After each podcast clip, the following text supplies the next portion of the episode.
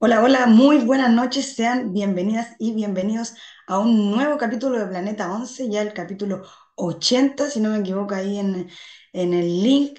Eh, estamos muy contentos de estar nuevamente con ustedes conversando fútbol femenino, una muy buena fecha.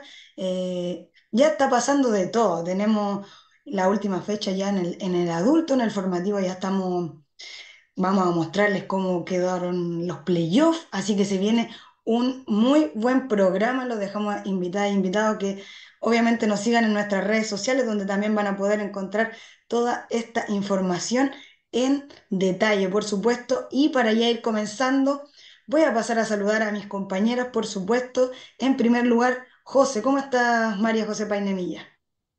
Hola Yanis, hola Doria, eh, súper bien, la verdad es que muy contenta, fue una fecha pero entretenidísima, así que va a estar aquí bien entretenido este programa, pero la verdad es que fue intenso pero gratificante. Hace mucho tiempo creo que no teníamos una fecha tan buena. Una muy buena fecha, lo veníamos adelantando con partidos que iban a ser clave entre rivales directas y ya la última fecha en que los equipos se juegan el todo o el todo para ya escalar en la tabla de posiciones y poder quedar en el grupo, en el grupo A, ¿cierto? Para disputar ya el campeonato.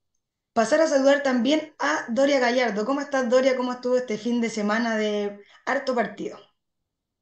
Hola José, hola Yanis, hola a todos y a todas que nos están viendo.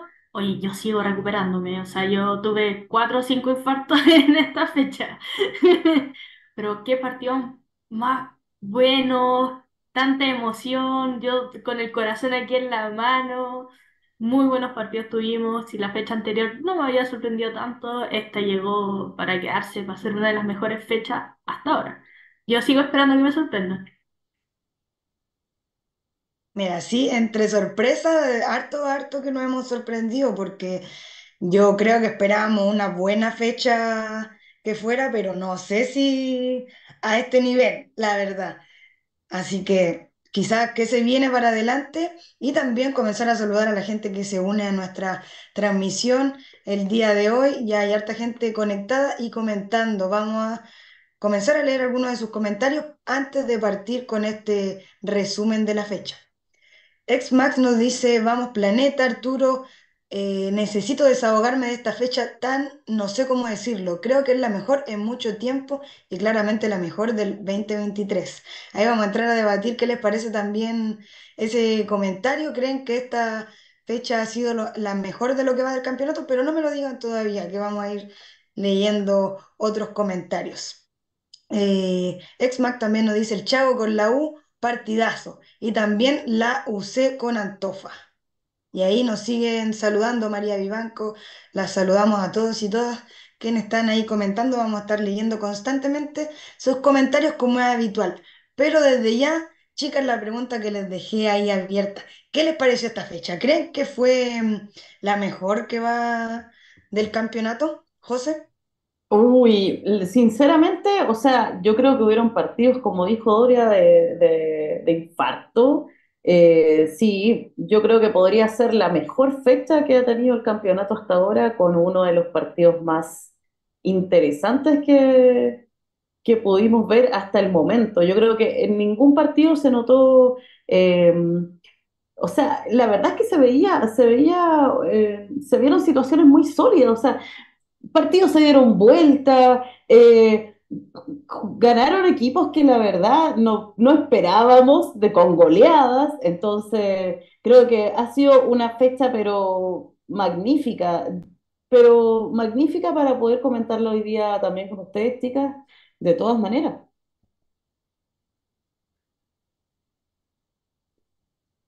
Estaba ahí un poquito, un poquito pegada, pero eh, terminé de escuchar bien lo que dijo José. ¿Hubo algo que agregar? O sea, por mi parte, yo me uno a las palabras de la Jose. Fue una fecha de alto impacto, goleada, resultados en el sur, digamos, que tampoco nos esperábamos.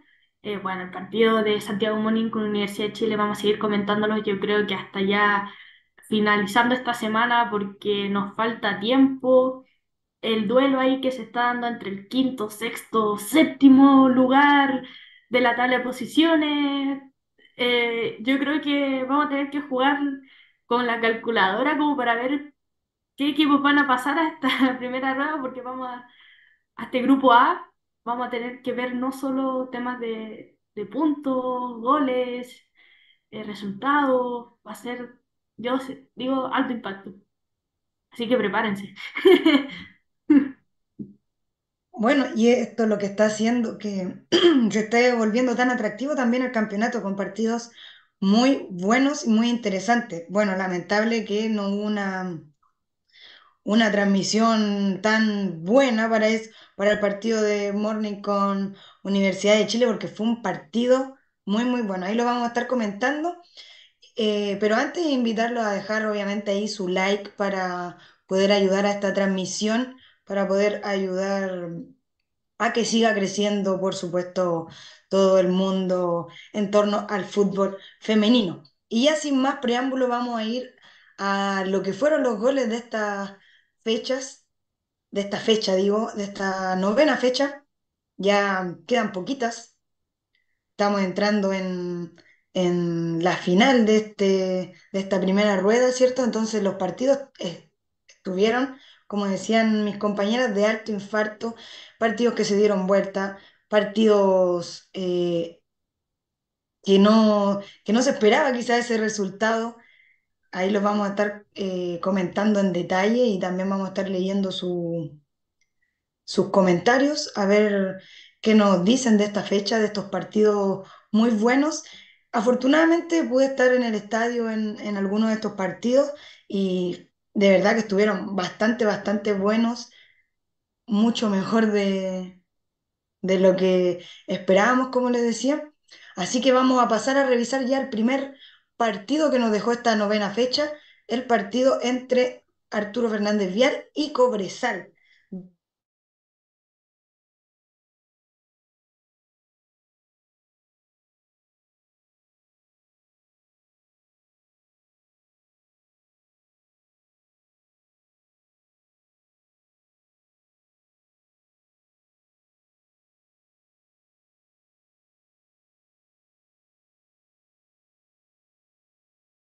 Opción de que se termina dando el resultado ya en los últimos minutos del partido. Vamos a empezar a, a revisar los goles. No sé si ya están pasando, creo que sí. No sé si los ven ustedes ahí, chicas.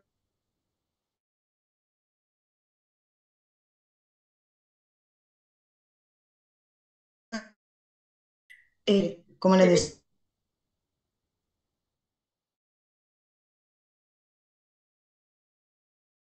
semana semana.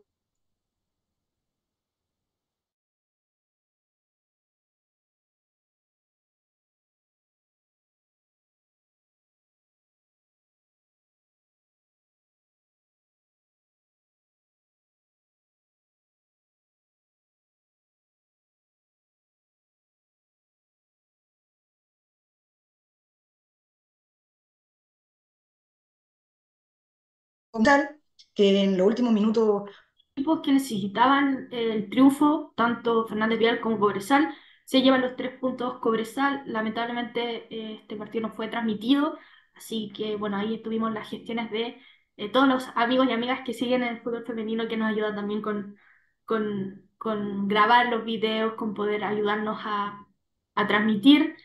Eh, bueno, lamentablemente por Fernández Vial no logra estos tres puntos, estando en casa, siempre la localidad es, es, importante en partidos que eh, son con rivales directos, que tienes que sumar. Y por el otro lado, Cobresal muy bien, obviamente siendo visita, llevarse esto, estos tres puntos a, a Puente Alto, muy importante. Y bueno, vamos a tener que ver qué es lo que sigue con, con Fernández Vial, siguen necesitando puntos y Cobresal ahí está trepando de a poco en la tabla, ya un poco más difícil que se enfrente, eh, digamos, en el grupo A, pero siempre es bueno estar dentro del grupo B, ahí más arriba que abajo, digamos, que, preparando un posible descenso. Claro, y sobre todo también mostrando fútbol, juego, que puede dejar un poquito más tranquilo a los, a los hinchas, ¿cierto? Y también a todo el equipo.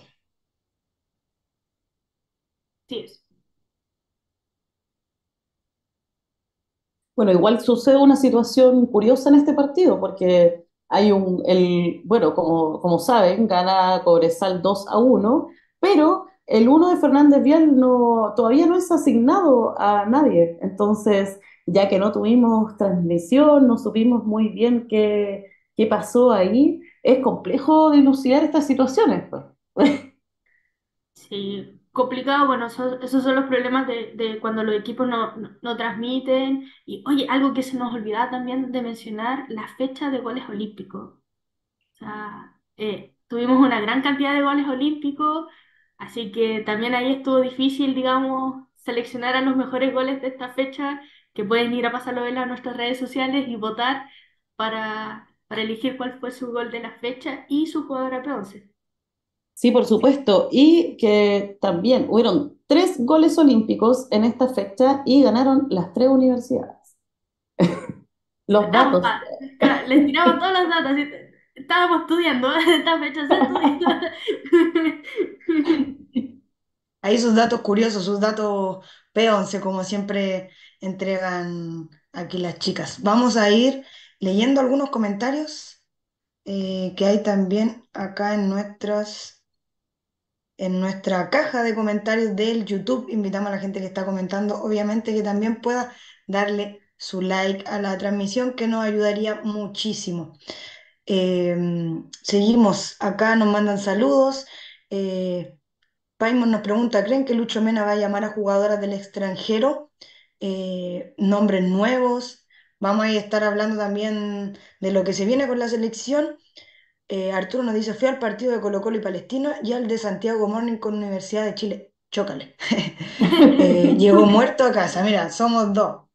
Estuvo, estuvo fuerte esa, esa, esa jornada de doble partido, dobles partidazos, porque eran partidos bien esperados Así que un saludo para toda la gente que estuvo ahí apoyando desde las gradas. Y bueno, ya pasamos al segundo partido, eh, por supuesto, que es el de Deportes Iquique con O'Higgins, que se jugó también el día sábado a las 11 de la mañana y donde en este, eh, en este partido sí, eh, las locales se quedaron con el triunfo.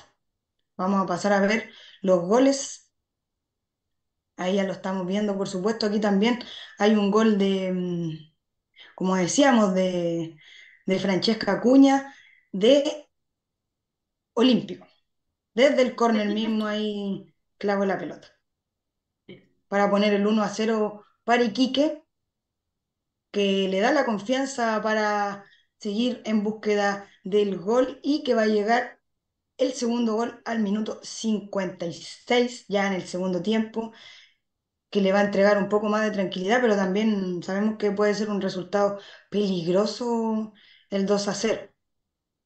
Lo supo cuidar de buena manera Iquique, que también necesitaba los puntos, venía de perder acá en Santiago con Palestino, un rival también directo, entonces necesitaba sumar de a tres y lo supo de esta manera.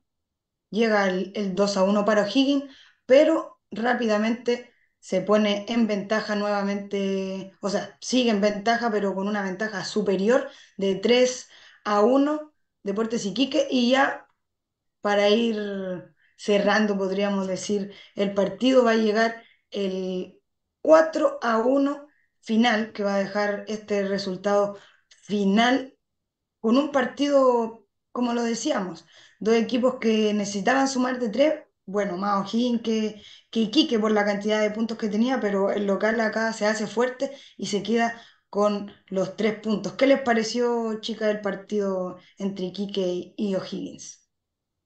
Uy, un partido bien fuerte, o sea, sabemos que O'Higgins está ahí, pero rasguñando abajo, eh, necesitaba como fuesen esos tres puntos, y Quique venía de haber perdido la fecha anterior con Palestino, como tú lo mencionabas, Yanis, también yo creo que venía ahí con toda la, la garra porque necesitaba recuperar esos tres puntos para no caer en la tabla.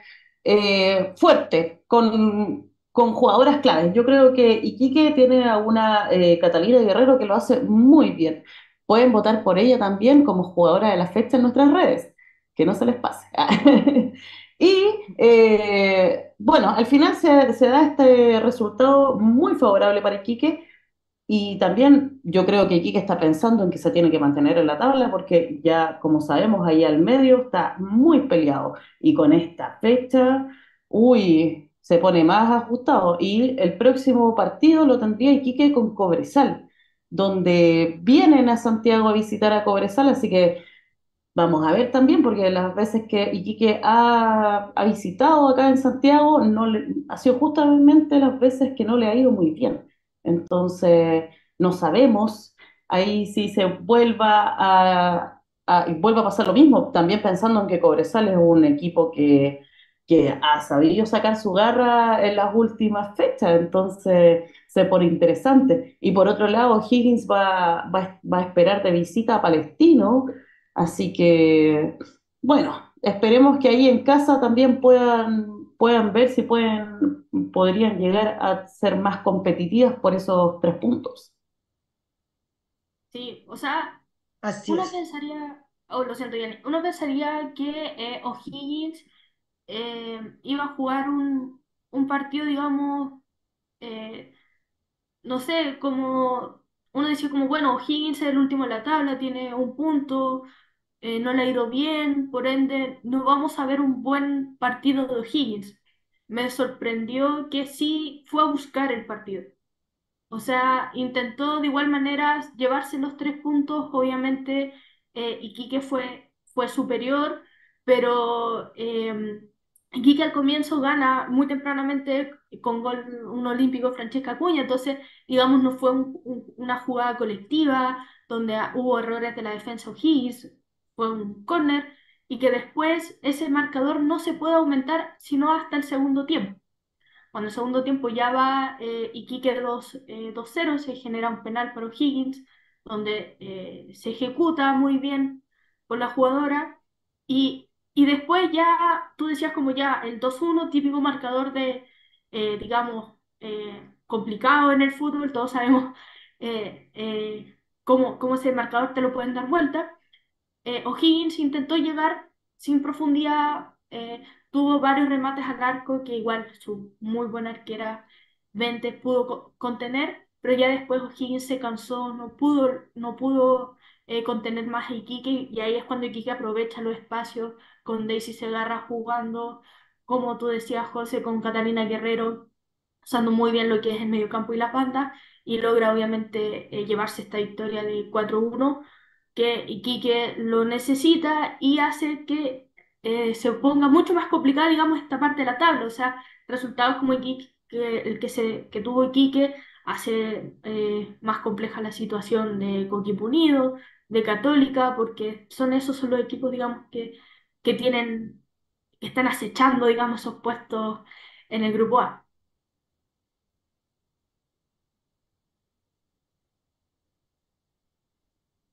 Y se nos cayó Yanis de nuevo.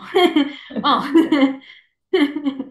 Bueno, podemos hacer el repaso también de dónde se encuentra acá. Bueno, Higgins está último. Convengamos que ya eso está bastante difícil de remediar en las próximas fechas, aunque ganase todo por goleada no es no es reversible que se quede en el grupo B en esta, en esta ocasión. Creo que ya O'Higgins lo que tiene que hacer es afinar eh, lo que le va quedando en las fechas y, bueno, prepararse pa- para, para no caer en el descenso. Importante para la confianza, como decían chicas, sobre todo para enfrentar este partido que se viene ante Cobresal, que va a estar de local Cobresal, así que vamos a ver qué va a pasar ahí. También va a bastante, bastante interesante. Vamos a pasar ya al siguiente partido de esta novena fecha que también se jugó el día sábado 27 de mayo a las 2 de la tarde, el partido entre Deportes Puerto Montt y Unido. Un partido que eh, prometía porque Coquimbo venía con confianza, necesitaba seguir sumando y eh, Puerto Montt necesitaba a toda costa sumar de a tres. Así que a través de un autogol eh, logra en primera instancia eh, llevar ahora a su favor y poder partir ganando este, este partido. Le da esa, esa tranquilidad, pero luego va a venir el, el gol del empate, ¿verdad? Los 20 minutos del partido.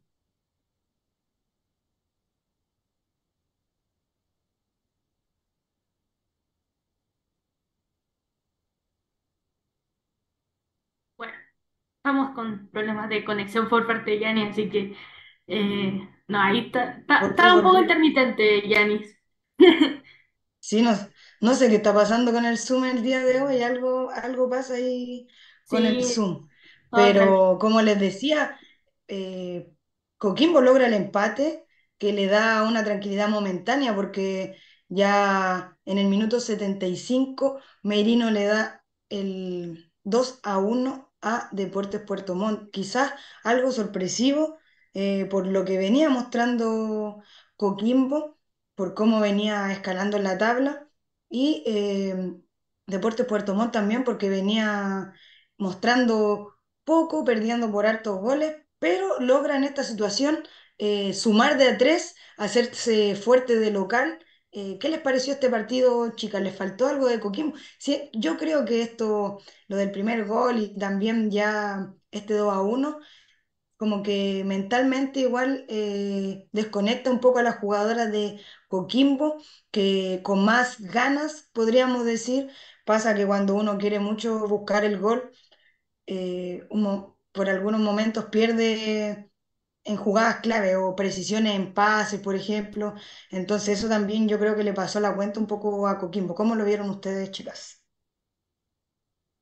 Sí, o sea, eh, esperaba un resultado distinto en este partido. eh, esperaba, la verdad, un- una victoria de Coquimbo por temas de números, de cómo le está yendo el campeonato, por planteamientos de juego. O sea, Puerto Montt hace un par de capítulos atrás estábamos diciendo que no que no encontraba la luz, digamos, y como y después de eso empezó a encontrar la luz, así que eh, muy bien, muy bien por Puerto Montt. Eh, Coquimbo, estoy de acuerdo, Yanis, que hubo, que hubo un momento que Coquimbo se empieza a desesperar, que empieza a buscar eh, eh, eh, ganar este partido, pero eh, como que se nublaron, o sea, con, con pelotazos, con pases, como, con pases que no eran concretos y Puerto Montt eh, logró eh, llevarse esta victoria eh, de una manera, digamos, bastante, ¿cómo, cómo decirlo?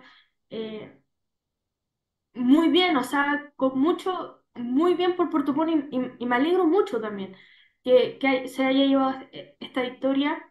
Empezar también ganando a los 10 minutos, después de hacer un gol a, a los 9 minutos después no se descontroló, digamos, eso no se descontroló como tal vez sí se descontroló Coquimbo en su momento y hace que obviamente pueda mantener este, este resultado. Yo creo que ahí la localidad también fue clave para que pudieran mantener la mente fría en, en ese caso y mantener el resultado hasta el último minuto, porque ya eh, las hijas del temporal eh, comienzan a, a ser inteligentes en los últimos minutos, a cuidar un poco más el balón, a tocar. eh, ir tocando despacio, lento. Entonces eso también les permite jugar un poco con la desesperación de las jugadoras de Coquimbo que querían eh, ir en busca del gol y que Puerto Montt no se los permitía. Así que así quedó eh, este resultado que también mueve, mueve las cosas en, en la tabla, se pone un poco más un poco mucho más interesante, como decíamos. Eh, bueno, ¿y por qué lo decimos? Porque como dice acá también el comentario de Roberto Salinas, queda el rojo vivo porque pierde Palestino, pierde Antofagasta, se arremete UDEC, eh, Iquique también ahí, y Católica no, no baja los brazos. Entonces, el, el duelo por entrar al grupo y, y por mantenerse, ¿cierto? Por, por hacer, por seguir sumando de a tres y poder... eh, clasificar, sino seguir teniendo estos problemas, está que arde ahí esa lucha. Así que muy, muy intensos están dando los partidos. eh, y la próxima fecha, que es la décima, yo creo que también se va a venir con todo.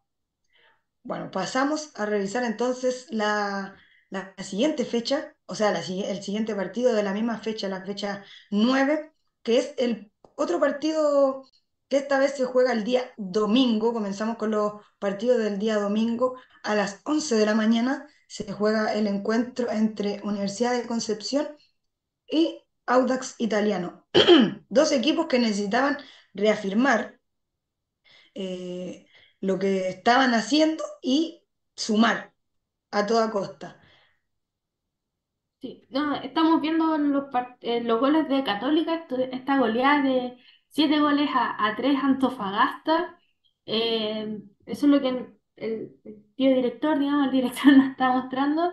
Y yo vengo aquí a hacer una, una petición eh, formal. Yo quiero lo que desayunó Agustina Germán ese día. Yo, Para la vida. para la vida, por favor, qué espectacular partido se pegó Agustina Heyerman. No solo, o sea, obviamente por los cinco goles, por llevarse eh, el balón, la manita, como, como, como quieren, digamos, decirlo, pero un partidazo de aquellos. eh, obviamente también destacamos mucho lo que hizo Miray Cortés, digamos, que, que habilitó también a sus compañeras el gol de Camila Guzmán, de también Camila Pérez, o sea, Católica hoy día, o sea, perdón, el, ayer eh, nos mostró un Católica distinto, un la Católica que estábamos esperando y digamos que no fue con un equipo que está hoy día peleando estar en el grupo B, no fue eh, con, no sé, con Fernández Vial, con Puerto Montt, que uno diga como ya de superioridad, cosa que por ejemplo con Fernández Vial le costó ese, ese partido, sino que fue con Antofagasta, un, un, un equipo que hemos eh, alabado su juego, que lo hizo muy bien, tanto así que obviamente hubo un momento que estuvo muy cerca de, de empatar, de llevarse el, el partido eh, Antofagasta, porque era un resultado que uno decía como, ya, en estos momentos todo puede pasar, y Católica mostró su jerarquía y logró llevarse eh, estos tres puntos, esta goleada. Hay que ver también qué es lo que pasa al arco también. Está ahí haciendo unas sustituciones, digamos, eh, Walde para, para el arco. Vamos a ver con cuál, con cuál jugadora se queda, si con Barriento con Busto. Así que muy bien por Católica. Me voy a, a- le voy a yo dar todas mis felicitaciones y me duele mucho lo de Antofagasta porque es un equipo que aquí hemos estado hablando muy bien. Antofagasta está, se está haciendo muy fuerte local, pero parece que como visitante está costando. Sí, a mí me da un poquito la sensación de que Antofagasta le pasa más o menos lo mismo que a Iquique y que están en, la en una situación bastante similar porque los dos están muy arriba en la tabla, pero cuando van de visita, mm, como que se me descalibra un poco la situación con estos equipos. Eh, como dice Doria, fue un partido pero brutal. Creo que Católica nos tapa un poco la boca a todos, ya que toda la semana hemos estado diciendo que que Católica lamentablemente no, no había podido desarrollar juego, no había podido eh, hacer mucho, o sea, había tenido fechas muy malas y, y venían las chicas también con, con una sensación eh, muy alicaída, entonces creo que esto les va a dar un impulso anímico, pero bien, bien importante. Pensando Sí, que su próximo rival es. Universidad de Chile, digamos. Ojo ahí, ojo ahí con lo que dice Dori. Y también sumarme a las palabras eh, de ustedes, chicas, y la verdad, partidazo de, de Agustina. Eh, si uno se ve, y se- o sea, si uno ve y se fija en los goles, son distintos tipos de goles, y eso es como lo interesante y lo que también la tiene ahí las jugadoras P11 que pueden ir a votar en nuestra historia, porque es un gol de cabeza. Otro gol donde ella eh, marca una jugada a su compañera que la habilita. Otro gol donde ella, eh, podríamos decir, presiona un poco a la, a las defensas de Antofagasta. Entonces son, llegan de distintos, distintos tipos de definiciones, lo que la hace totalmente una jugadora mucho más completa en, en el resumen de este, de este partido. Así que me sumo ahí a las palabras, a la petición de Doria, pido lo que desayunó ahí Heyerman, porque partidazo que hizo y le da también esa... Me da la impresión de que en este partido se une y se juega más en, en ese sentido de equipo. Y eso también le entrega la superioridad eh, y para poder llevar a cabo estos siete goles que quizás no esperábamos por parte de Católica y que le dan mayor tranquilidad para seguir afrontando ya estas últimas fechas. ¿Hay algunos comentarios, chicas, para leer? Doria, no sé si los tienes por ahí para ver si es que, Pero, qué nos dicen nuestra- nuestros amigos. por supuesto. Bueno, aquí eh, nos comentan que, eh, que lo de Antofagasta eh, sorprende. Eh, Roberto nos comenta que esperaba más de Antofagasta y Católica al parecer entendió que era su última oportunidad. Estamos totalmente de acuerdo. Al- algo, algo le cambió a Católica, un switch, una charla que, que muestra un partido totalmente distinto. Eh, Diego Vélez, a quien le mandamos saludos, eh, nos comenta que Antofagasta es un equipo que es fuerte local, no tanto en visita. Es algo que hemos estado eh, comentando, dando los resultados, digamos, de Antofagasta como visita. No, no le ha ido para nada, nada bien. Eh, Antonio Torres nos comenta, no sé si me sorprendió Católica por todo lo que concretó en este partido o lo mal que lo hizo Antofagasta. Claro, son las dos caras, digamos, de una moneda. Uno, uno ve también en, en ciertos goles de, de Heyerman, digamos, de Católica, de que la defensa de Antofagasta no estuvo tan, tan precisa, unos desmarques que, que se le hace muy fácil a las jugadoras de Católica eh, sacarse la marca. Entonces, también ahí hay que ver, hay que analizar cuáles fueron la- las falencias, digamos, de Antofagasta. Sí, muy interesante observar lo que pasó en este partido y lo que va a pasar en los que vienen, porque como les contábamos, todos los equipos necesitan y van a ir a buscar los tres puntos para poder sumarse al grupo A y entrar en la disputa por el campeonato. Entonces, las fechas están que arden.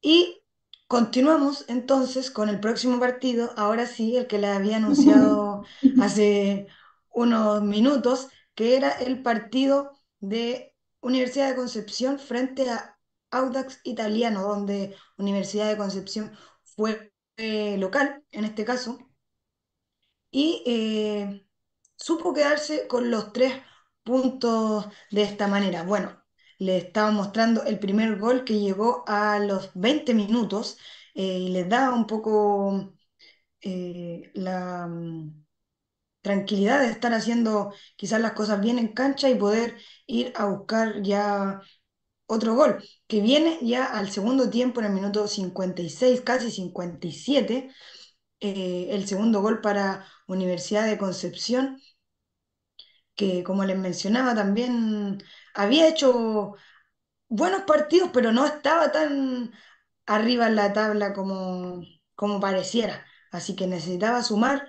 Camila Gómez lo dijo en nuestra, en nuestros post partidos, todos iban a ser finales y así se vivió este, porque también hubieron golazos como el que estamos viendo a continuación, que está compitiendo también para ser uno de los goles de la fecha que pueden votar, les recordamos, en nuestras historias. Eh, para poner el 3 a cero para Universidad de Concepción que posteriormente va a descontar Audax Italiano con un 3 a uno pero que no les va a alcanzar porque al minuto 78 va a finiquitar el partido Camila Gómez Ares con el definitivo 4 a uno Eh, también pareciera ser que Universidad de Concepción se hizo fuerte de local en este caso y que eh, pudo quedarse con esos tan anhelados tres puntos. Audax también venía de golear eh, y querían mantener ese, buen, ese buen pasar, ese buen camino, porque se les vienen eh, fechas difíciles, así que necesitaban sumar en esta fecha con un rival un poco más directo, podríamos decir, pero no, no puede y solamente consigue un gol ante Universidad de Concepción. ¿Qué les pareció este partido, chicas, con dos equipos que necesitaban también sumar de a tres. O sea, yo creo que este es uno de los partidos que, que nos deja un resultado interesante para analizar para las siguientes fechas, porque Universidad de Concepción, con estos tres puntos, queda siete en la tabla. Y el próximo encuentro que tiene es con Colo Colo. Entonces, ahí no sabemos qué puede pasar, porque Colo Colo, convengamos que solamente ha perdido un partido, que fue con la Universidad de Chile, y abajo, siguiéndolo en la tabla, está Coquimbo, a quien le toca con Fernández Vial. Entonces, esto que viene en la siguiente fecha podría ser un cambio, un cambio bien interesante en la tabla. Creo que aquí es donde ya eh, vemos rivales que sí o sí nos van a dar eh, ahí alguna sorpresita la fecha siguiente.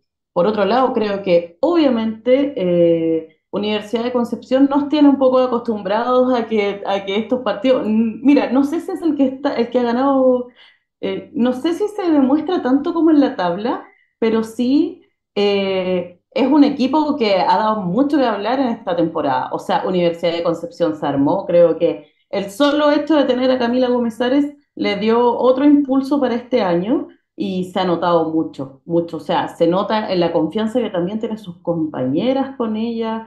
Eh, Siento que, que se genera muy, se generó un muy buen ambiente en la Universidad de Concepción para este año y eso también les ha traído muchos beneficios porque se han cohesionado muy bien en la cancha. Entonces, eh, sí han tenido sus fallos, pero eh, es uno de los equipos que yo consideraría que posiblemente sí o sí debería estar en la parte superior de la tabla. Sí, por el otro lado, Audax, nuestro equipo montaña rusa digamos, subió, goleó, y de repente pum, baja con este, con este resultado, este, este 4-1 visitando a UDEC. Eh, complicada la situación, Audax todavía tiene posibilidades obviamente de pertenecer al, al grupo A, digamos, pelear eh, esa posición, pero es lo que hemos dicho, Audax tiene problemas que tiene que resolver, uno ve los goles, digamos, que no puede ver el partido, puede eh, gracias a en nuestras redes sociales pueden ver los goles. Si uno se fija, hay muchas jugadoras del Audax defendiendo, cinco, y hay dos de Universidad de Concepción buscando el gol.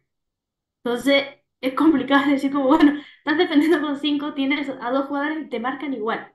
Entonces, complicada esa situación, digamos, eh, eh, defensiva de Audax, problemas también para llegar al arco con digamos, con opción clara de gol, o sea, no todo pelotazo al arco es una, un, un peligro de gol, le falta Audax concretar, pero la fecha anterior estábamos diciendo, bueno, Audax muy bien defensivo, muy bien pudiendo eh, eh, controlar el partido y concretarlo, entonces, bueno, por Audax yo creo que me voy a quedar con esto de que es nuestro equipo montaña rusa, muy bien por UDEC, necesita estos puntos. Obviamente, Camila Gómez Ares es alguien vital para el equipo de Universidad de Concepción.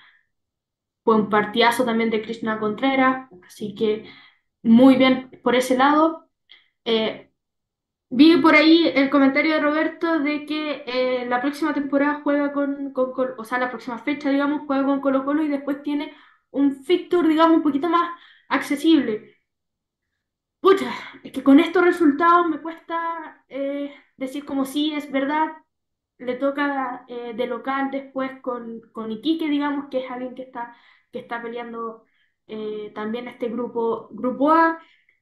con Cobresal también, que también es un equipo complejo. Le toca con Fernández Vial, pero diría como, bueno, sí, puede ahí ser un poquito más accesible para la Universidad de Concepción. Pero también todavía puede pasar muchas cosas con estos equipos y Quique puede llegar a esa fecha y también estar peleando y puede ir con todo, lo mismo que Cobresal, o sea, hay que ver. Todavía, de hecho, hay, hay, hay puntos que están ahí medio en la nebulosa, digamos, que, nos, que no se han concretado y ahí hay que ver de nuevo cómo se va a mover esta tabla. Pero eh, complejo, digamos, no, no, te puedo decir ahora en estos precisos momentos cuáles son los siete equipos que van, que van a pasar. Obviamente, eh, los cuatro, digamos, eh, primeros tan, tan claros. No, no creo que haya mucho movimiento ahí, tendría que pasar un, no sé, una tormenta, un tornado, llevarse a las jugadoras y que se queden sin jugadoras como para que cambie. pero sí lo que es el, desde el cuarto al séptimo, incluso quinto, ahí va a ser un duelo eh, muy, muy eh, complejo, muy peleado y no puedo asegurar nada yo ya. Me queda ese gustito como de que podríamos la próxima fecha ya empezar a hacer nuestro juego de quién, de quién arriba y quién abajo, para ver cómo nos va con eso también, para que juguemos con la gente que nos va a acompañar en ese programa. Así que para que se preparen, eh, pasada la fecha 10 se vienen, a- se vienen cositas. Eh, bueno, también interesante el comentario que nos plantea Idoria. Si quieren saber más, por supuesto, de Audax Italiano, pueden revisar la entrevista que se hizo en Entretiempo con la entrenadora, por supuesto, Macarena Deichler. Estuvo conversando con el equipo de Entretiempo y pueden revivir ese capítulo para entrar ahí en mayores detalles de Audax Italiano y lo que está pasando en la interna. Fue un capítulo muy bueno, así que se los recomiendo de todas maneras. Y por supuesto vamos a continuar con esta novena fecha, esta muy buena novena fecha y con uno de los partidos que prometían el partido entre Colo-Colo y Palestino. Un partido que afortunadamente eh, tuve la mm, posibilidad de estar ahí en el estadio viendo. Eh, un partido que, eh, bueno, Palestino lo va a buscar más que nada defendiéndose. Parte así el, comienza así el, primer tiempo y, y esto se, se va manteniendo, eh, lo que hace que le cueste un poco ingresar a Colo-Colo y de hecho el primer gol llega a través de esta falta penal que recibe Javier Agrés en el área, eh, ustedes lo pueden ver, y lo, la que María José Urrutia cambia por gol para darle la ventaja en este primer tiempo, ya finalizando el primer tiempo, si no me equivoco, le da la ventaja a Colo-Colo para irse a los camarines con este uno a cero y que poder trabajar también en extender este marcador, lo cual vamos a ver en el segundo tiempo que también Palestino se mm, sigue resguardando un poquito quizá el resultado o cuidándose de que no le marquen más. eh, entonces llega a través de este tiro de larga distancia de Javier Agrés, que convierte un golazo que también está compitiendo entre los mejores de la fecha. Fue realmente muy bueno, porque iban 1 a 0 hasta el momento, nada estaba dicho.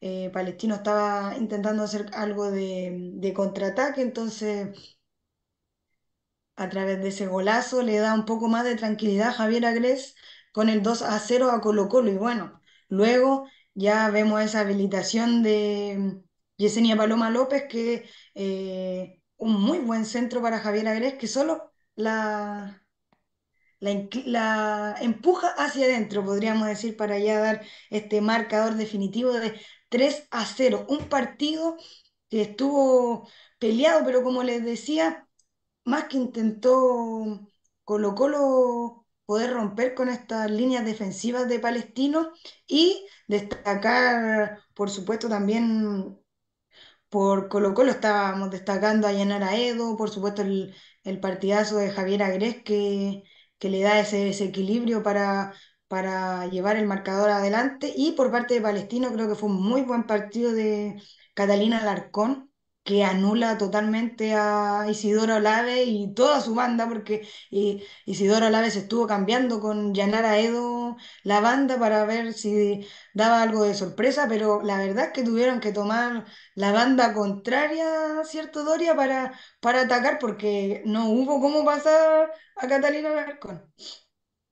No, eh, yo creo que fue una de las eh, mejores jugadoras de Palestino, digamos, eh, Catalina Alarcón, que pudo eh, esconder eh, a Isidora Alave todo el partido. O sea, Isidora Alave no tuvo jugadas clave, no usó bien sus bandas.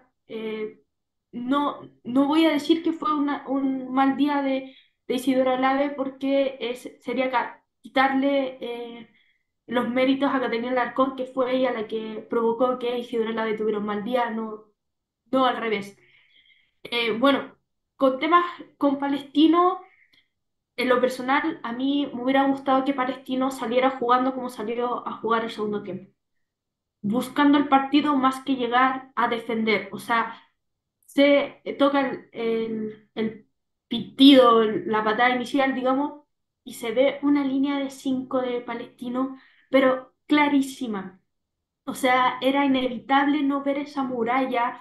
Después lo mismo en temas de mediocampo, Rachel Padrón no sabía muy bien qué hacer y Beto Olivares también estaba eh, entre frustrada, sin, sin opciones claras de, de hacer un, un, pase filtrado, digamos, tener la opción de remates de, de larga distancia, que Beto Olivares le pega muy bien. Se veía, se veía muy sola lo que es Verónica Riquelme por, eh, eh, por el lado derecho, después Valentina Montenegro, que estaban jugando al, al, al pelotazo. O sea, tú las veías correr más que con, un, con una idea de juego más allá del el pelotazo de, bueno, eh, ganémosle a, a, Colo Colo en un contraataque.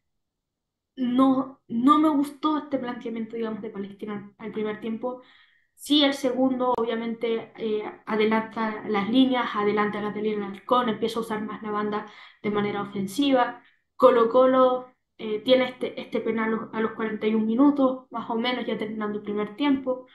Y, y después Palestino logra tener eh, opciones de gol. De hecho, recuerdo un, una opción de Verónica, de, de Riquelme, perdón, de que intenta hacerle un, un, globito a Torrero y, y sale, sale muy alto.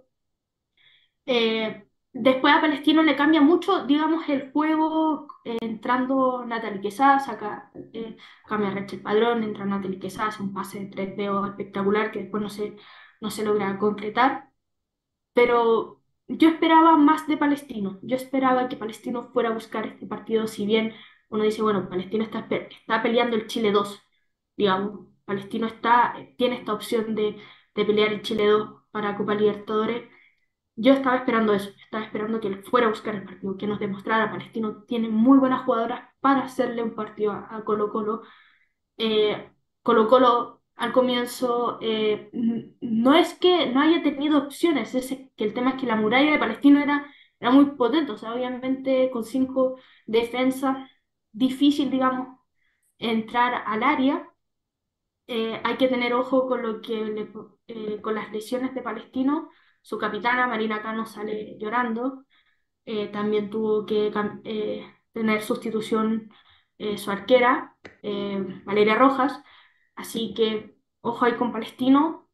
Y por Colo Colo, bueno, encuentra las opciones de gol con quien tiene que encontrarlo, con Javier Agrés, un penal que se le comete a, a la misma jugadora cambia lo que es un poco el esquema en un comienzo, eh, Coteurrutia, perdón, estaba como 9, eh, se dan cuenta que como 9 no, no, estaba, no era la mejor forma, sino que un poco más, digamos, eh, por la banda para acarrear más marca, porque había que entrar por ese lado. Y eh, después ya, ya el segundo tiempo hace, eh, entra Yesenia Paloma López, eh, que ahí habilita a Javier Egres en el tercer, en el tercer gol. Y bueno, el segundo gol de Javier Aguirre es mérito de ella, así que son como mis apreciaciones. Y bueno, ojalá que, que Palestino cambie un poco esta visión de ir a jugarle a, a, los equipos que hay que ganarle. O sea, Colo Colo hay que ganarle con Universidad de Chile, si bien, como decíamos con Yanni, fue a buscar el partido, no se llevó una derrota eh, tan fea, o por lo menos diríamos como Palestino fue a buscarlo. Ahora es como Palestino entró a defenderse. O sea, yo creo que no es muy distinto a lo que nos comenta Claudio Quintiliani en el post partido de la fecha anterior con Iquique. O sea, también lo pueden ver en nuestras redes, obviamente. Pero Quintiliani nos advierte. Le preguntamos tal cual como él veía venir este partido y él sabía exactamente que iba a jugar el contraataque.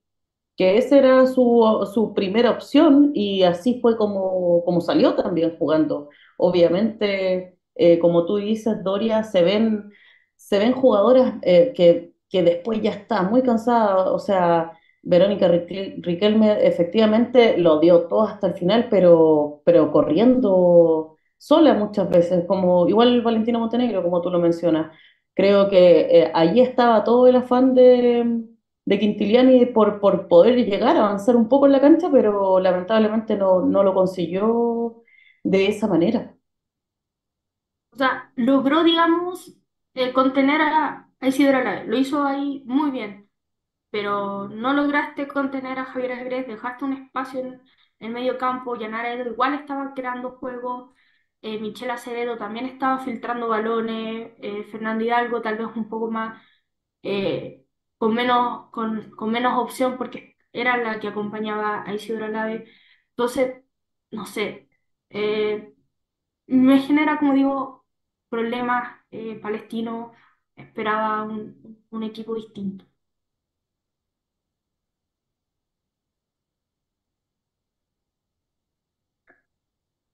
Bueno, yo creo que ya con esto, con esto vamos a tener que ir pasando ya a la última fecha que nos queda, eh, porque fue yo creo que el partidazo de, de la fecha. Pues. No sé si Yanni, Yanni, ¿volviste? Coméntanos. Ah.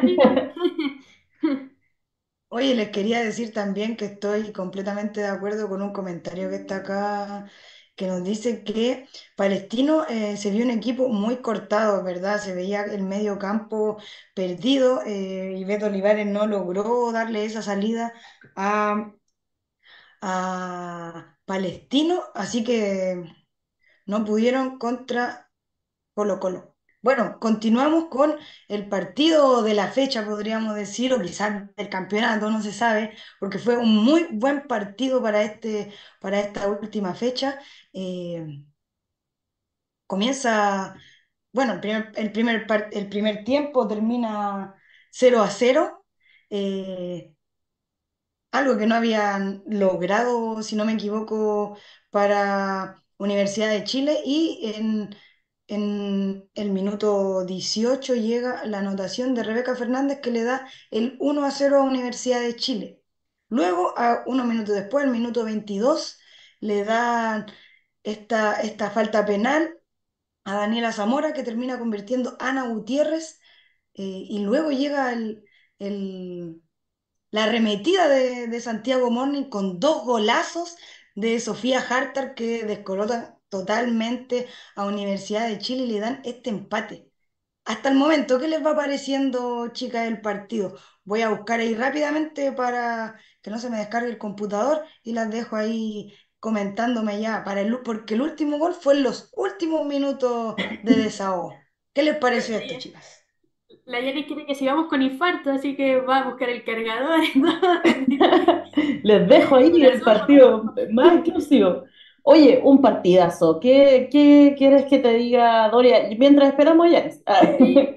Dale. Eh, un partidazo, creo que se ve a un Santiago Morning salir como no había salido en todas las fechas. Creo que eh, Universidad de Chile se sorprende de cierta manera, eh, de forma bastante interesante. O sea, Convengamos que eh, en todas las fechas anteriores, Universidad de Chile venía con esta jerarquía, pero muy imponente, la cual sigue manteniendo, pero en este partido creo que fue el, el partido que más le ha costado en toda la temporada. O sea, el último gol eh, también es así, pero rozante del final del partido, entonces eh, estuvieron así a puertas del empate, del empate incluso tenemos jugadoras muy buenas en la cancha. O sea, podemos ver, Rebeca Fernández, ¿para qué decir? Siempre nos sorprende. Re, Rebecrack siempre está ahí en todas nuestras listas de votaciones. Ha, ha tenido una temporada, ha tenido una temporada muy interesante. Bueno, Ana Gutiérrez también metiendo este, este penal que era imparable, definitivamente. Y ya el último gol de Yesenia Buenteo por ese lado creo que me causa cierta duda, eh, lo habíamos, yo se los había comentado antes, porque pasa una situación previa al gol en el cual la, la árbitra va a parar el partido y se mete el gol y como que ya no se para el partido. Entonces eh, estuvo, estuvo bien, eh, bien comentado en ese momento. Creo que lo comentamos harto nosotras ayer respecto a ese último gol. Y por el otro lado de Santiago Morning, Sofía Harter se manda, pero dos súper golazos. O sea, tienen un juego más vertiginoso que en cualquier otro partido que hayamos visto en esta temporada. Se, se parece un poco al Santiago Morning que, que en algún momento el año pasado fue muy fuerte, eh, pero en esta ocasión creo que si Santiago Morning sigue avanzando de esta manera, jugando así como jugó en este partido, podrían cambiar quizás algunas cosas más adelante o para la segunda rueda, no lo sabemos, pero, pero si sigue manteniendo el nivel que nos mostró ahora, o sea, yo diría que podrían ir por ese estilo con harta más seguridad. Sí, la verdad es que como, como me- mencionaba eh, José, eh, fue un partido de infarto, eh, fue un partido que también uno decía, bueno, este el Santiago Morning que estábamos esperando, eh, nueve fechas y, y llega ahora Santiago Morning. Eh, digamos que el once, el once titular de Santiago Morning no era muy distinto a lo que está, lo que estaba presentando Pablo Navarro en los partidos anteriores. Eh, no es muy distinto, digamos, a lo que presentó con Colo-Colo. Eh, Santiago Morning todavía tiene ahí un- un- una duda de la arquera, digamos. Ahí se, vamos se está peleando, digamos, quién, quién va a ser arquera titular, pero no, no hay nada, digamos, en temas de nombre distinto hubo algo, hubo una charla, eh, le pidieron el desayuno a Católica de Agustina Hegerman, llegó corriendo al camarín ese desayuno, no sé, algo fue distinto. Eh, Universidad de Chile, digamos, tal vez no fue el, el mejor partido de Universidad de Chile, pero fue por, por eso, porque el Morning la, Lo descolocan. provocó, claro, provocó que llegaran a, a, a, es- a ese, eh, a ese juego. Obviamente la Universidad de Chile se lleva los tres puntos, sigue siendo eh, invicta, sigue siendo un equipo que no tiene rival, pero oye, ya, mira, encontramos un, un, un, un, un defecto, digamos, como que Morning encontró algo. Eh, porque tampoco el 11 de la Universidad de Chile fue, fue, fue muy distinto a lo que, a, a lo que presenta eh, Nicolás Bravo, así que eh, muy bien por Santiago Morning, Universidad de Chile obviamente muy bien, se lleva los tres puntos, Dani Zamora se jugó el partido de su vida, o sea, ese penal, después se para, después grita el gol como, como si hubiera sido el gol del campeonato, de la Champions, del Mundial. Ella ya estaba viendo el título, digamos. Em, las soluciones vino, el, el, el gol de descuento vino desde la banca, así que también es lo que hemos hablado Universidad de Chile, que hay recambio, que hay, que hay buenas jugadoras en banca. ¿Cuál es el problema hoy en día de Universidad de Chile que fue con el partido con Santiago Morning? Que tuvo roja Fernanda Penilla. Creo que eso también va a ser una situación eh, complicada, digamos. Eh, tal vez en lo anímico, en, la- en cómo proyecta el juego, digamos, Universidad de Chile para enfrentar a una católica que, yo haría lo mismo, siendo católica, o sea, yo me hago exactamente lo mismo que yo hice ese día con Antofagasta, yo lo replico para el, clásico universitario, en cambio, eh, Universidad de Chile haría todo lo opuesto a lo que hice con Santiago. Es No, de claro. cábala, es de cábala Doria parece, ¿eh? Sí, yo soy una persona de mucha cábala, horrible. No, pero la verdad que fue un partidazo y desde ahí, desde el estadio mismo también se vivió de una manera muy especial. Eh, había hinchada de los dos equipos, estaba como las invitaciones, me da la impresión de Universidad de Chile, entonces habían jugadoras que estaban lesionadas de ambos equipos que estaban ahí mismo en las gradas. Y bueno, se da este, este partidazo que quizá Nadie se lo esperaba porque Morris no venía mostrando tanto nivel de juego, quizás, pero en este partido se encuentran y incluso le quitan la pelota a um, Universidad de Chile, le toman en medio campo, lo cual hace que eh, se desconcentre mucho Universidad de Chile. Eh, y ninguno de los dos equipos pudo en los primeros momentos, tuvo tantas instancias de generarse ese fútbol porque estaba muy disputado eh, y estaba muy difícil llegar a los, a los arcos, entonces se da este partidazo que yo creo que todos, eh, todos lo vivieron así porque fue un, un muy, un muy buen partido que, bueno, como estamos viendo con ese último gol. Celebran las jugadoras de Universidad de Chile de la banca y terminan expulsando al eh, entrenador Nicolás Bravo, que también se va a perder el, chico clase universitaria ahí en banca, se suma a Fernanda Pinilla, que para perderse este, este partido entre las dos escuadras universitarias, que quizá eh, Católica retoma esa confianza que necesitaba. Vamos a ver cómo se va a dar este partido también. Destacar por mi parte también, bueno, el partidazo de Sofía Hartar.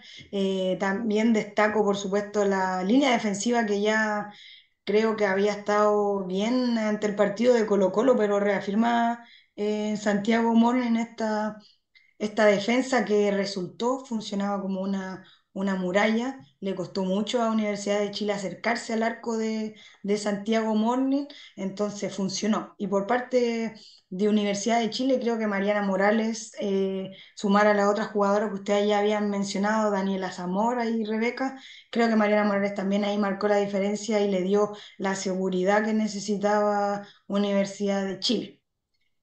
Y bueno, este fueron los goles de toda la fecha 9 así quedó compuesta, les vamos a pasar a mostrar eh, todas las tablas y eso, pero antes tuvimos la posibilidad de conversar con algunas de las protagonistas de estos partidos.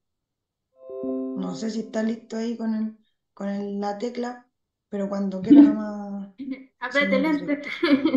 Se te pegó. Aprete lente. Ah. Del F5, del F5, del Enter.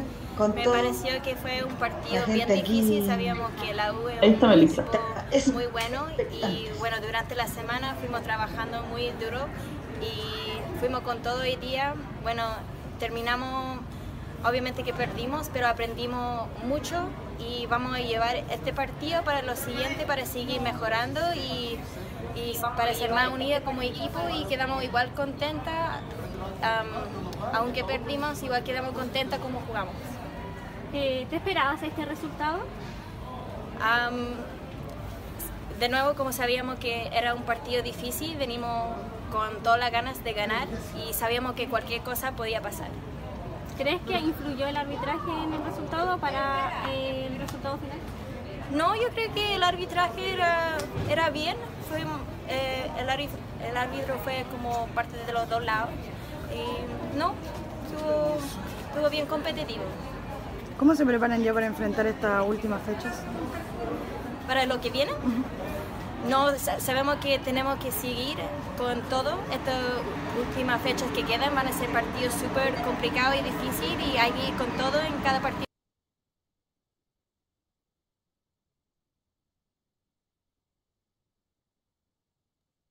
Creo que ahí ya pasó el, el video de Melissa que eh, de todas maneras sacaba un balance positivo porque eh, encontraron esta colectividad que tanto habían estado buscando las jugadoras de Santiago Morning. Así que algún balance positivo a pesar del resultado, lo cual no es malo para las bohemias.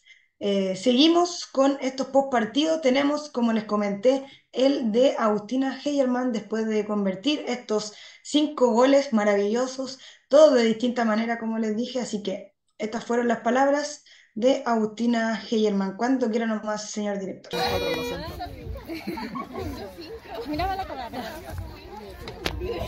Bueno, primero felicitarte por el triunfo. Eh, ¿Qué sensaciones tienes de, esta victoria luego de, unos partidos difíciles, ¿cierto? ¿Y cómo eh, afecta anímicamente para el próximo partido? Eh, obviamente fue, fue difícil las derrotas, pero supimos sacarlo adelante, supimos mantener el ánimo y venir a este partido y darlo todo. Así que estamos súper orgullosos del equipo y tenemos que seguir así. Bueno, hiciste muchos goles. ¿Qué, qué sensaciones también tienes sobre eso? Porque no fue uno, dos, cinco. Sí.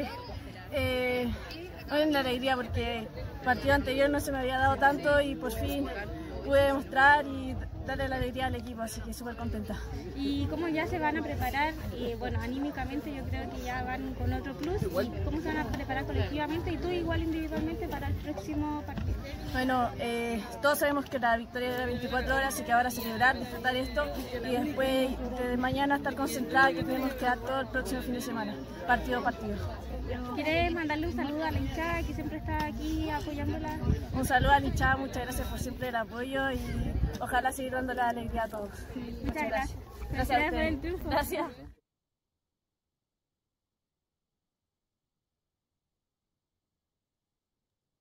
Bueno, esas fueron las palabras de la goleadora del partido de, entre Universidad Católica y Deportes Antofagasta.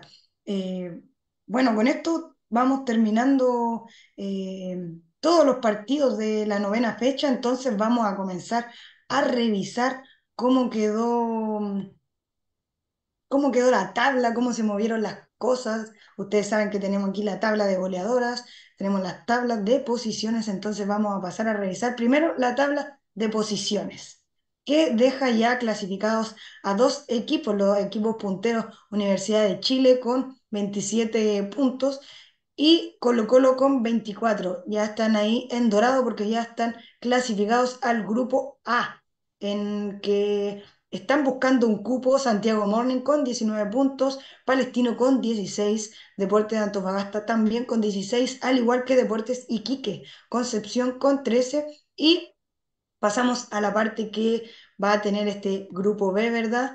Con Coquimbo con 11 unidades, Católica lo sigue con 10, Audax con 9, Cobresal con 8, Puerto Montt con 6, Fernández Vial con 3 y O'Higgins con 1. Acá no está consignada, está la tabla tal cual es, no tenemos nada de fallos que podrían venir eventualmente, así que esta es la tabla eh, con los resultados que hemos visto en los partidos hasta ahora.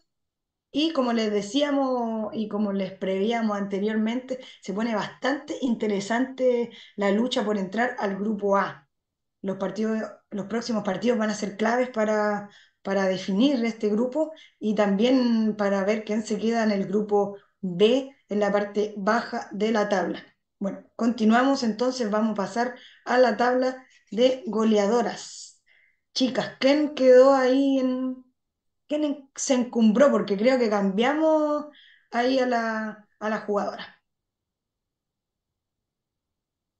Así es, ya que tuvimos cambio aquí, digamos, en la tabla de goleadoras. Entra, digamos, como primer lugar Javier Agres con 12 goles de Colo-Colo. Después la sigue, pero ahí justito con 11 goles, Bárbara Sánchez. Y aquí viene nuestro triple empate por el bronce, por el tercer lugar de Isidora Lave de Colo-Colo, que tiene 10 goles. Camila Gómez Ares con 10 goles de Universidad de Concepción. Y entra Rebeca Fernández con 10 goles por parte de Universidad de Chile. Así que ahí el triple empate está, uff, intenso. Y el duelo también, digamos, por el primer lugar, gol a gol. Se mueve la Definitivamente tabla. la tabla de posiciones no es la única que está ahí, mueve que te muévete. ¿Cuál más está en esa situación, José? Eh, vamos con las tablas de asistencia. Mira, tenemos a la mayor asistidora hasta ahora, que sería Fernanda Hidalgo, con ocho asistencias. Valentina Navarrete la sigue con siete. Verónica Riquelme también con siete asistencias. Ahí pegaditas, ahí cualquiera que, que haga un cambio se va a notar. Y más abajo Javier Agres e Isidoro Lave con seis asistencias cada una. O sea, interesante, ¿eh? Jugadoras que se repiten en las tablas, así que mucha efectividad hemos visto en algunas jugadoras en esta temporada.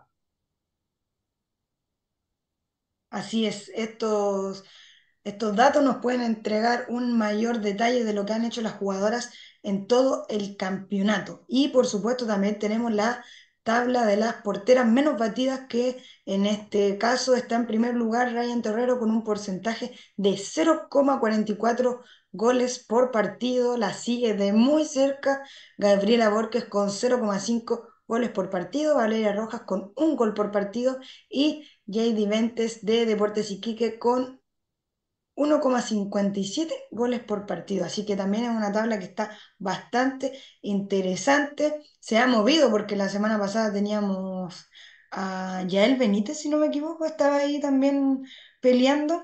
Eh, ahora no, al no tener la titularidad, al igual que Gabriela Borges, bajan un poco los números, eh, pero se mantienen en ese, en ese, en esta tabla, podríamos decir, las porteras que han tenido también esa titularidad. Y con esto entonces eh, cerramos lo que vendría... Ay, no, nos queda lo más importante, el adelanto de la fecha, de la siguiente fecha, que es la fecha 10. Así es. Tenemos, bueno, obviamente como la programación nos quiere ayudar siempre, digamos, para poder transmitir el fútbol femenino, no hallaron nada mejor que poner todos los partidos el día sábado. Así que muchas gracias. Estamos muy agradecidos. Y cuatro a la misma hora. Bueno, pero partamos. Iniciamos con Cobre, eh, bueno, con el clásico universitario, digamos, de Universidad de Chile con, con Católica a las 11 de la mañana. Después tenemos Cobresal con Deporte Iquique, también obviamente a las 11 de la mañana, sin sorpresas. Y Audax Italiano con Puerto Montt, 11 de la mañana. Después ya si queremos eh, comer, tragar, digamos, después de la hora de almuerzo, vamos a poder ver a Antofagasta con Santiago Morning a las 2 de la tarde. O'Higgins con Palestino a las 3 y media. Coquimbo Unido con Fernández Vial también a las 3 y media. Así que ahí tenemos doble fecha, dobles partidos. No sé si se me quedó algún, algún partido por, por mencionar, pero eh, agradecemos los horarios. Gracias. Nos falta gente para cubrir tanto partido a la misma hora. Planeta Pulpo nos quedó chico. Sí, no, de todas maneras, o sea, yo creo que es algo que se ha ido repitiendo constantemente. Nosotros siempre, cada semana volvemos también a repetir lo mismo, eh, que necesitamos, por favor, que organicen bien estos partidos. Nosotros tenemos mucho trabajo el fin de semana con este campeonato porque nos deja agotadísimas.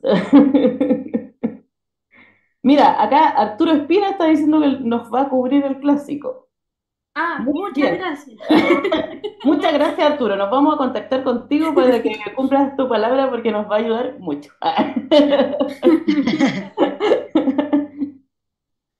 No, no sé eh, si lo mencionaron, chicas, pero porque me había ido off ahí de nuevo con problemas de, de esta conexión, pero eh, creo que ahí el partido, el primer partido sería mm, de local Universidad de Chile, si no me sí, equivoco, como aparece también en la... un, un problema con la gráfica, digamos, pero claro, Universidad de Chile juega de local, recibe a Católica, eh, así que disculpamos, nos disculpamos por esa situación. Bueno, pero igual en el Santiago Hueras, que digamos Católica también ha jugado ahí, como, es como la nueva Pintana, digamos. Sí, es como el estadio amigable de este año. Sí, pero sí, efectivamente, Universidad de Chile juega como local. Oye, pero mal, mal último partido tuvo ahí Católica en el Santiago Hueras. Uy, Así sí, que, que fue el, que fue el partido, con UDEC, bueno, ante, sí. ante Universidad de Concepción, que bueno, como ustedes saben, no pudo tener transmisión y se lo llevamos desde las plataformas de Planeta 11. Eh, así que ese partido fue el último que eh, Católica jugó en, en Santiago Hueras, si no me equivoco, de, de local. Ahí va a tener que dar vuelta de alguna manera a esta situación porque la verdad es que necesitan muy mucho los dos y le viene el uno de los rivales más complicados. Así que vamos a ver qué va a pasar con Católica, que de alguna manera supo quizás consolidar el equipo y el camarín con este triunfo por goleada. Y de esta manera terminamos entonces lo que fue el campeonato adulto. Eh, ahora miro la hora y digo, wow, tanto rato Uy, qué estuvimos atroz. hablando". Es que está muy, muy interesante, por eso, nada más que por eso.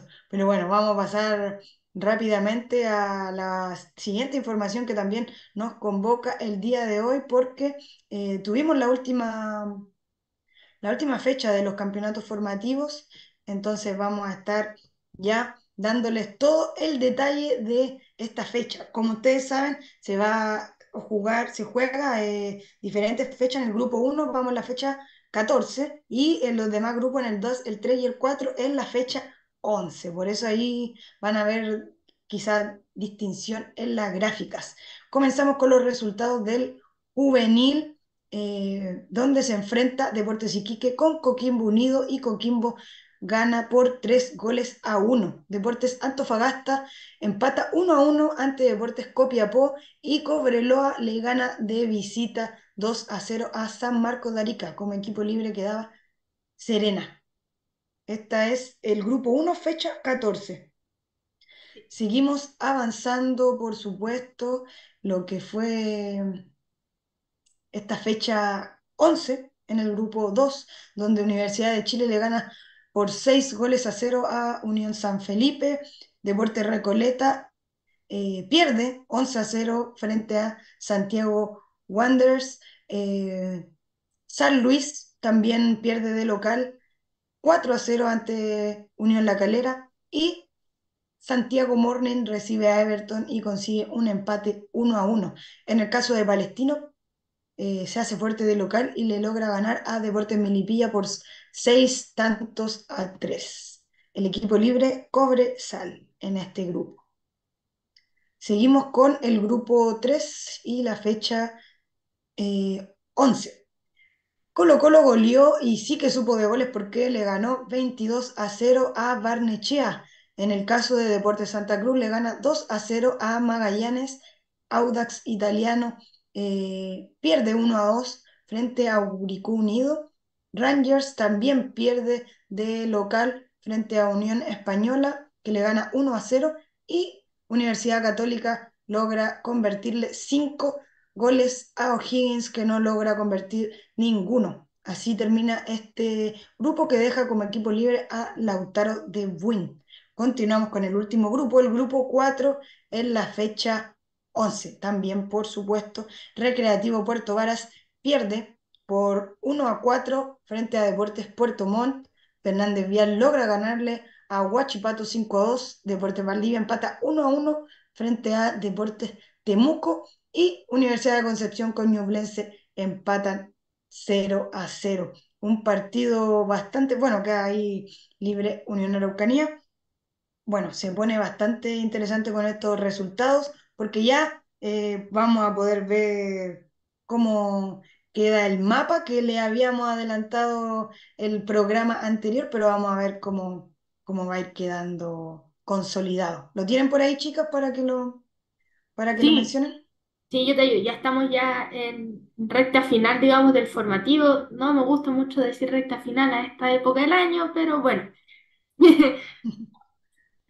Fútbol es fútbol, digamos, y el fútbol femenino tiene estas curiosidades. Pero en los cuartos de final tenemos por un lado la llave que se va a enfrentar Coquimbo Unido con Universidad de Chile, Universidad Católica con Fernández Vial. Por el otro lado tenemos que se va a enfrentar Palestina con Cobreloa y Unión Araucanía con Colo Colo. Así que vamos a estar muy atentos con lo que pasa en esos partidos ya de cuartos de final informativo bueno. Así es. También esta información, por supuesto, la van a poder estar encontrando dentro de, lo, de las próximas horas en nuestras eh, plataformas, por supuesto, en nuestro Instagram, Planeta11Fem. Y a todas las personas que están aquí viéndonos y comentando, les agradecemos, por supuesto, eh, que nos hayan acompañado comentando, viéndonos y, por supuesto, con su like, ahí que siempre tanto nos gusta y, nos ayuda para seguir difundiendo el fútbol femenino. Continuamos con los resultados de esta fecha 14 y 11 en el formativo sub-16. José, ¿lo tienes por ahí para, para ir mencionando esto? Pero por supuesto, ah, aquí yo estaba preparada para entregarles la información de la sub-16. El grupo 1, como ya mencionó Yanis, está en la fecha número 14, donde se enfrentó Antofagasta con Deportes Copiapó. Deportes Copiapó se queda con el triunfo con un 3 a 1 y equipos libres tenían a Iquique y a Cobreloa. Todavía no sabemos por qué hay dos equipos libres en un grupo, pero bueno, esperemos que eso también se vaya acomodando en el futuro. En el grupo 2 están en la fecha número 11 y Trasandino cae 2 a 5 contra Cobresal. También Santiago Morning cae eh, con 1-3 contra Everton y está libre Unión La Calera, la eh, Universidad de Chile, Santiago Wanderers y, Y Melipilla. Melipilla. Mira, impactante. En el grupo número 3, también en la fecha 11, está Audax Italiano, donde gana 5 a 0 a Curicó Unido. Universidad Católica gana 3 a 1 a O'Higgins. Y tenemos cuatro equipos líderes nuevamente, que es Colo Colo, Club Deportes Santa, eh, Santa Cruz, Lautaro Ewin y Unión Española. Y para finalizar con el grupo número 4, tenemos la fecha 11, donde aquí se jugaron muchos más partidos en este grupo. Eh, Recreativo de Puerto Varas gana 2 a 1 a Deportes Puerto Montt. Unión Araucanía gana 17-0 a Deportivo Concepción. Fernández Vial cae por 3 a 0 con Huachipato. Deportes Valdivia también cae con Deportes Temuco, donde Deportes Temuco gana 7 a 0. Universidad de Concepción también cae frente a Ñublense por 3 a 1, sin equipo libre. Y eso sería Así es, las así resultados. fueron más o menos los resultados. Vamos a estar subiendo en detalle. Ustedes saben que también está la tabla de goleadora, las tablas de posiciones, pero lo vamos a estar subiendo a nuestras redes sociales todo ese completo detalle. Y así quedó entonces los playoffs del formativo sub-16, donde se van a enfrentar eh, los cuartos de final, Deportes Copiapó contra Universidad de Chile, Colo Colo con Unión Araucanía, por el otro lado Everton con Cobreloa y Huachipato con Universidad Católica. Así son entonces los cuartos de final que van a estar muy, muy peleados porque obviamente son partidos que te dan el paso a una semifinal y una posterior final, por supuesto. Así que atentos y atentas a todo lo que va a estar pasando en los torneos formativos femeninos de en esta última fase ya, como decía Doria, que no le gusta mucho decir en este momento del año. Y bueno, con esto ya damos por terminada esta, este bloque de eh, el fútbol formativo. Como les dije, vamos a estar subiendo todo el detalle a nuestras redes sociales. Y lo último que nos quedaría es hacer ese pequeño recorrido que hacemos cada lunes con las jugadoras chilenas que están ahí por el mundo y algunas que se destacaron este fin de semana, ¿no es así, chicas? ¿Quién tenemos ahí para destacar en el extranjero? Por- en primer lugar, tenemos que obviamente eh, Christian Lendler, nuestra capitana, eh, la mejor eh, portera del mundo mundial, sigue, sigue ganando premios, así que por el Sindicato de Futbolistas de Francia ya eh, le está quedando chico, yo creo, el mueble donde tiene junta todos estos, estos premios. Eh, después nos saltamos un poco a Colombia con eh, eh, Gi- Gisela Pino con Isidora Hernández donde eh, Gisela Pino fue titular en el partido Deportivo Cali, donde se igualó 1 a 1 con Deportivos Pereira. Y después tenemos a Sonia Kif y Bárbara Santibáñez, que em, eh, lamentablemente tuvieron un- una derrota, digamos, en este, en, este campeonato por el, por el ascenso. El cacereño ya no tiene, eh, quedó fuera, digamos, de esta, de esta competición por el ascenso, así que no va a poder eh, lograr lo que se había añorado por tanto tiempo por parte del cacereño con Sonia y Bárbara Santiago. Y finalmente Jenny Acuña en Brasil eh, se convirtió también en, en esta fecha. Se puede ver en nuestras redes sociales, así que eso es como un repaso muy rápido por nuestras chilenas, por el mundo en chileno en extranjero que están siempre eh, dándonos alegría, algunos dolores, digamos, por parte de Sonia Kif y Bárbara Santiago. No me acuerdo quién específicamente estuvimos aquí en los comentarios diciendo que hay hinchas del casereño Ah, desde sí, la desde, cuna, pero desde la ahí, cuna, ahí se sí. vio en el, en el capítulo anterior, pero bueno, lamentable. eh, fueron dos empates, uno 0 a 0 y de- después uno a uno.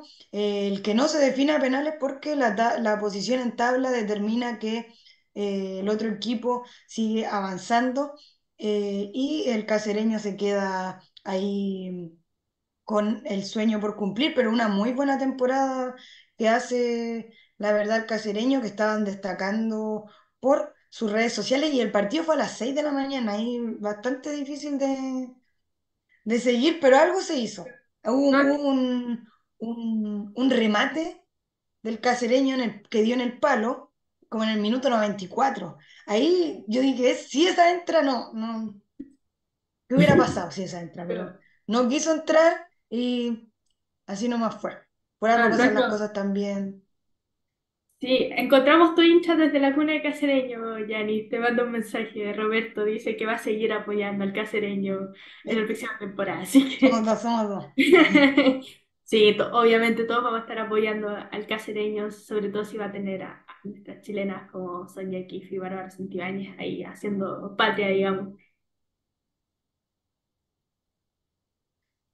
Claramente. Bueno, y con esto ya comenzamos a despedirnos.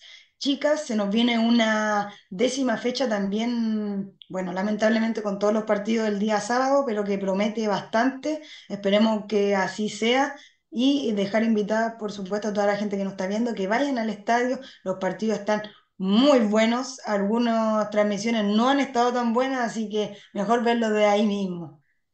Ya para irnos despidiendo, Doria, eh, un mensaje para la gente que nos está viendo ca- como cada lunes. Sí, muchas gracias a todos y a todas que estuvieron viéndonos, que se quedaron hasta el final. Eh, ahí no, no- nos comentaron un poquito que teníamos que cambiar el internet. No se preocupen, lo vamos a gestionar. Vamos a, vamos a comprarnos todo, más, más gigas, digamos, al internet. Así que es que esta fecha tuvo mucha calidad, entonces se nos caía, se nos caía el Zoom eh, bastante, así que no, no nos aguantó tanto, tanta calidad, digamos, el Zoom. Pero muchas, muchas gracias. Y eh, ojo, eh, vuelve el ascenso. Ya tenemos ya bases, al fin, gente, lo logramos, tanto reclamo, se logró. Y también se nos ya informó una próxima fecha FIFA, el 2 de julio, la selección chilena femenina se enfrentará a una selección brasileña. Bueno, gran debut de, de Luis Mena. Vamos a ver por ahí que nos comentaban eh, a qué jugadoras va a traer. Bueno, vamos a ver.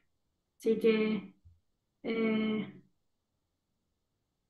vamos con todo. Así que muchas, Luis muchas. Mena que, que se dejó ver por ahí en algún partido el fin de semana. Ojo, ojo ahí, por ahí les dejo ese dato. José, ya para ir despidiendo el programa. O sea, contentísima de haber compartido con ustedes todos los comentarios del fútbol femenino, que obviamente los seguimos con mucho cariño.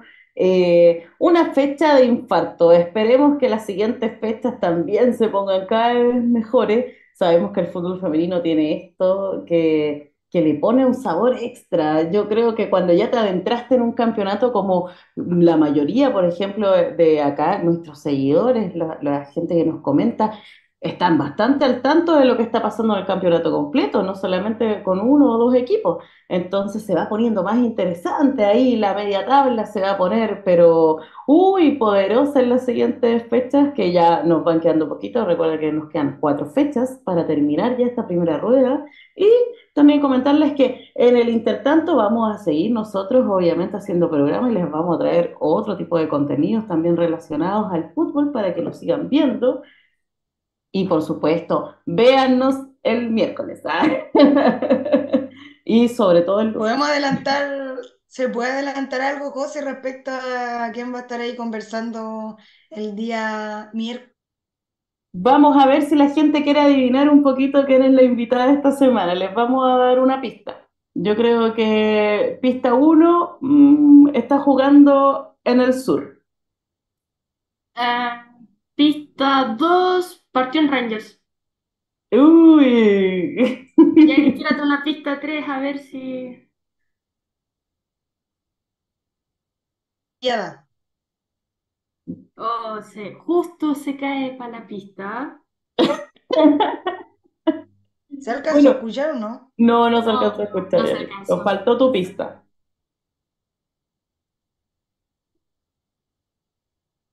No hay pista de ellas. Perfecto. Lo intentó. Ya. Lo intentó. Oye, ahora sí, volví, volví, volví. No, Ya. no, no. Ah, Dije, dije camiseta rayada, solo que el internet no me lo permite. Ah, Alguien me está uy. Está. Di una buena pista y camiseta rayada. Sí, yo A creo que ver ya si alguien se la juega. con esa pista yo creo que podría estar más, más- bastante adivinable, por lo menos de dónde viene. sí, sí, eh, Oye, y comentarle a la gente que también a todo esto prontamente tendremos un nuevo concurso. Recuerden que ya eh, sorteamos la primera camiseta de esta temporada, que fue una Motomami del Barcelona, y prontamente, uy, nos sacaremos una camiseta, pero de lujo mundial. Ah, Con eso se los digo.